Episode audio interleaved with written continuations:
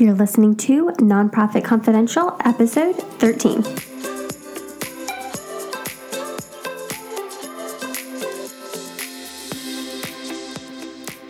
Hi there. Welcome back to Nonprofit Confidential. I'm your host, Sheila Nimishikavi, and I'm the founder of Third Suite. Third Suite provides a suite of courses and consulting services that help you as you continue the important work of building an exceptional nonprofit that achieves incredible results for those you serve. I founded Third Suite because I truly believe the nonprofit or third sector is solving the most critical issues facing our communities. My mission and my purpose is to serve you and to provide you with the resources that will help you achieve that incredible impact. And Nonprofit Confidential is one of those resources that we offer in service to you. If you head on over to our website, www.thirdsuite.com, you'll also find another free resource, which is our guide called How to Make Daily Progress Toward Your Strategic Plan. And you can get that simply by signing up for our email list. This tool is remarkably helpful when you need to demonstrate progress towards your goals, say during a performance review or a board meeting. And speaking of boards, like that segue, today's podcast is all about what differentiates a strong board from a weak board or from a so so board.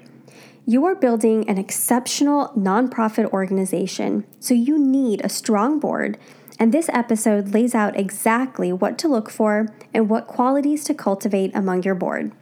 Strategically building a board of directors is one of the most important jobs of the executive team of your nonprofit organization. In fact, issues with engaging board members and, importantly, encouraging board members to engage in the right ways is an issue that I get asked to consult on quite frequently. Common complaints I hear are my board won't fundraise, or our board chair is micromanaging our development director, or our nominating committee hasn't put forth any suitable candidates for board members, or our board members never attend our events. I can barely get them to show up to board meetings. These are very real and very frustrating problems nonprofit executives deal with. Now, before we get into the qualities that make up a strong board, we need to take a step back and first talk about what the role of the board should be. Because here's the thing your organization has probably somewhere between 12 to 20 coveted board positions. And to fill these positions appropriately and strategically, first we need clarification on what this team should be accomplishing. We can't expect the board to engage and excel in their position of service and oversight if they don't know what that job is. Moreover, as the nonprofit sector becomes more formalized and becomes the subject of increasing scrutiny and regulation, the role of the board becomes increasingly important. It's critical to remember that the board does not operate in isolation. Nonprofit boards are subject to the changing environment including changes in political administrations at the local, state, and federal levels, changes in tax laws. We're just beginning to understand how the recent changes in tax laws will impact the nonprofit sector, and changes in the economy. As the market goes up and down, nonprofits feel the impact of that. And these are just a few of the factors that influence the function the board serves. So the role of the board is evolving. The function the board serves is dynamic, and the board as a whole must remain nimble to addressing each new priority as it arises. Previously, we were taught that boards move through a progression from a working board to a fundraising board and ultimately to a governing board. But as the nonprofit sector has developed and changed, I offer that this may not necessarily hold true anymore. Rather, strong boards are flexible and competent enough to handle all three functions as needed. So rather than progressing from one type of board to the next, all three functions are in operation simultaneously. When we look at what leading practices put forth as the role of board members, I think this makes more sense. So, according to BoardSource, the board is responsible for 10 main duties. These are 1. determine mission and purposes and advocate for them. Two, select the chief executive. Three, support and evaluate the chief executive. Four, ensure effective planning. Five, monitor and strengthen programs and services. Six, ensure adequate financial resources. Seven, protect assets and provide financial oversight. Eight, build and sustain a competent board. Nine, ensure legal and ethical integrity. And 10, enhance the organization's public standing. So, looking at this list from the lens of a working board, some words that stand out are advocate, enhance, strengthen. These are boots on the ground types of functions. The only way to advocate for your mission is to be an ambassador who speaks about your organization and mission to others. And if we view advocating as getting involved in advocacy, then the board is really working on behalf of the organization. Looking at this list from the lens of a fundraising board, a key function is to ensure adequate financial resources. That entails building a network of donors, maybe making personal contributions. And finally, from a governing angle, we have the functions of financial oversight, legal and ethical integrity, and evaluating the chief executive. So, looking at this list, and I'll include a link to this BoardSource page in the show notes. And looking at this page, so we see that the board itself really doesn't change from focusing on working to fundraising to governance to the exclusion of the other functions. Rather, these functions are built into the primary purpose of the nonprofit board, and the board pivots to focus on working, fundraising, or governing as it is called to do so. For instance, once strategic planning has been done and the mission, vision, values for the organization have been reviewed and decided upon, the board doesn't need to focus its energy on determining these components any longer. Or once the search for a new executive is over and the transition to new leadership is complete, the duty of selecting the chief executive is no longer a priority. I cringe whenever I hear people say things like, oh, I have a governing board, so our members don't fundraise. It's absolute nonsense. The very basic of a board, the bare minimum a board is responsible for, are these 10 duties that BoardSource laid out for us. If we contrast the nonprofit board to a for profit board, oftentimes it makes the purpose of the nonprofit board a little clearer. So, in a for profit company, the owners of the company are the shareholders and the function of the company is to make money for the shareholders. So the board members hold the company accountable to its shareholders. In a nonprofit, the owners are technically the public or the community, and the mission of the organization is to serve this community. So the nonprofit board holds the organization accountable to the community, and it does so by performing those 10 duties. Okay, so if this is the bare minimum, the absolute threshold for what it takes to have a functioning board of directors, what do strong boards do? What are the highest functioning boards doing that set them apart from your run of the mill nonprofit board? Strong boards go above and beyond the call of duty in several key areas. First, the board chair and the executive director have a strong working relationship. This goes above and beyond the role of the board to find, support, and evaluate the executive director. It includes building a trusting partnership between the board chair and chief executive that is characterized by clear expectations, frequent communication, flexibility, and open dialogue. So it's less of an authoritative relationship where the board chair is supervising the executive director. Instead, it's a reciprocal relationship where both parties can offer feedback and support one another.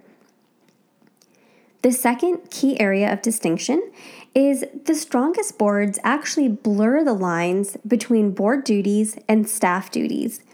So, earlier we talked about those key duties of the board, and this might seem contradictory to you. But I think the reason this works to create a stronger organization is that these boards don't see themselves as just a group that oversees the nonprofit. they see themselves as an integral part of the team, and together, board and staff work towards the mission. And what do great teams do? They work together, and individual members chip in where their teammates fall short, or when someone's sitting out, they step in. And in these strong relationships, staff don't see the board as micromanaging, but rather value this involvement in the organization. So, the key distinction to make here between meddling boards and strong boards is that they step in when they are needed. They're not stepping in every single day micromanaging staff who are completely capable and competent. They're stepping in when, say, staff are out on extended leave and leadership has asked for board assistance. There's a big difference there, and I hope that's clear. So, the duties are blurred when they need to be, Otherwise, they uphold the standard operating procedure and stick to their assigned board duties. Okay, the next key area in which strong boards deviate from weak boards is that they are future focused. So, during board meetings, oftentimes staff are asked to recap the previous quarter. Program staff may talk about what was achieved in the last quarter, so persons served, number of people visiting the museum, number of pets adopted, whatever it is your organization does as its core service. And the finances for the last quarter will be viewed and analyzed. And this is standard for all boards, right? This falls into that oversight function. The board is fulfilling the oversight of the programs and financials, and this is done looking backward to review the previous quarter. Strong boards go beyond this, though. They take the information they are given, and rather than harp on what was done, they ask questions that are future focused. So rather than look at the financials and say, this is where, where we are, they use this information as a tool to determine where to go next and these strong boards spend more time discussing the future than they do rehashing the past. Going along with this, strong boards also do not operate in silos with, you know, your development committee talking about fundraising and the finance committee reviewing financials and the program committee planning programs. No, strong boards understand that these are all inextricably linked. So, let's say the finance committee is looking at the quarterly financials and see the organization will come up short in relation to budget. They don't just stop there. The conversation then becomes okay, let's talk to the development committee and see what they have coming up in the next couple of months. Will that make up for the deficit? Or perhaps the program committee is putting on a play and charging for entrance. Will that make up for the deficit? Strong boards understand that one piece of information offers an incomplete picture of the organization. Strong boards understand that they need a holistic picture to truly gain insight into the current state of the nonprofit. And they need this holistic picture in order to determine which direction to head in next. The fifth key area of distinction is that individual board members willingly bring resources into the organization. These, there are two words here that need clarification. First, it's resources. What I mean by board members bringing resources into the organization is that they bring dollars, their own and those they raise. They bring their network. They leverage their network to bring resources to the nonprofit, such as pro bono legal assistance, pro bono marketing services, pro bono media coverage. They bring resources such as volunteers to help at events. They bring resources such as friends to events. They bring resources such as donors that they know would love to contribute to your organization. And second, they do this willingly. I've seen a lot of organizations and leaders just pulling teeth to get their board members to contribute. I've seen board chairs try to make a game out of it.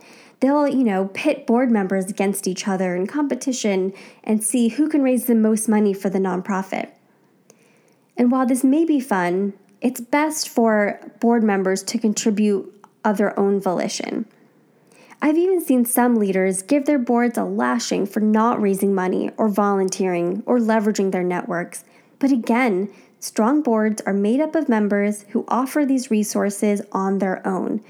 They don't need a game or a competition to entice them to bring resources. They do it because they're committed to the organization and they understand they are part of the team. Okay, we are on to the last two key areas in which strong boards differ from your regular run of the mill nonprofit board. The sixth key area is that the board understands nonprofits need to make a profit. This happens with young boards, and not young in terms of the board members being young in age, but rather, I mean young as in the organization itself has only been around for a couple of years. Okay, so the term nonprofit can be misleading for those who are new to serving on a board. If you didn't know any better, nonprofit sounds like the organization doesn't make a profit. And many boards perpetuate this by only approving zero sum budgets.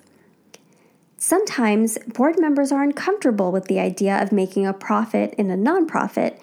They're wondering why do we ask for money from donors if we have a surplus? But here's the thing a nonprofit is a business, and businesses need profits to survive. The sustainability of the organization is dependent upon having a pot of reserves to tap into during hard times. Nonprofits need a rainy day fund to continue the, to offer those needed services when the funding landscape changes, and it will change. In fact, I'll go so far as to say as it would be irresponsible for the organization not to plan for a rainy day, and the only way to do that is to make a profit. Sometimes nonprofits lose grant funding unexpectedly, or remember that recession from a little while ago? Without a reserve account that is funded by the surplus earned each year, nonprofits can't weather storms such as these. Now, I'm not saying organizations need to charge unseemly amounts for fundraising events or programs that are fee for service, but I do think all programs and events should be analyzed from the lens of profitability so the nonprofit understands which programs are profitable, which are not, and which programs are not profitable but are core to your mission. So you need to raise the money elsewhere to continue running that program. But it's important, so you're going to continue taking a hit on that particular program. Okay, getting off that rant and moving right along to the last and final key area that distinguishes strong boards, and that is they recruit board members for the right reasons and they don't get stuck in tunnel vision. So, strong boards are not looking to recruit board members simply based on the size of the check they can write. Rather, they look at the qualities they bring to the team. They look at each prospective board member as a whole person and considers all of the capital they can bring, not just their financial capital. This could look like social capital. Are they a leader within the community? Or they could bring an important professional skill set to the board. Maybe a lawyer would be a useful addition to your board. They could be a thought leader in the field your, your nonprofit works in. For instance, if your organization serves people with a specific health concern, maybe a solid recruit would be an expert in this health issue. Maybe they work for a media company, and part of your organization's goal is to boost your marketing and PR efforts. Or maybe they are familiar with the community your organization served, which is called cultural capital. So let's say your organization serves LGBTQ youth a board member who's familiar with LGBTQ youth, either because they identify as LGBTQ and either is a young person or is familiar from having lived experience, they could be a wonderful addition. They may have a point of view that differs from the rest of the board members. I will point out that while many boards do get into the rut of choosing board members for the size of the check they can write, there really are other versions of this tunnel vision. For instance, some nonprofits only recruit those with an academic background, so it's a board full of PhDs, or some will only recruit physicians. The point is, strong boards don't have this tunnel vision. They look at the entire picture of a prospective board recruit and strategically consider the resources this person brings and how this person will fit onto the team. Okay, so just to recap, The seven key factors that distinguish strong boards from average or weak boards are 1. The board chair and executive director have a strong working relationship. 2. The board blurs the line between board and staff duties when needed. 3. The board is future focused. 4. They don't operate in silos. 5. Individual members willingly bring resources to the organization. 6. They believe that profitability is necessary for sustainability. And 7. They don't get stuck in tunnel vision when recruiting board members. So, there you have it. I truly hope you found this episode valuable. Head on over to www.thirdsuite.com forward slash 13 for the show notes and if you did find this episode valuable, I would absolutely love and appreciate a rate and review on this podcast. Thank you so much for tuning in. I'll be back here, same time, same place next week.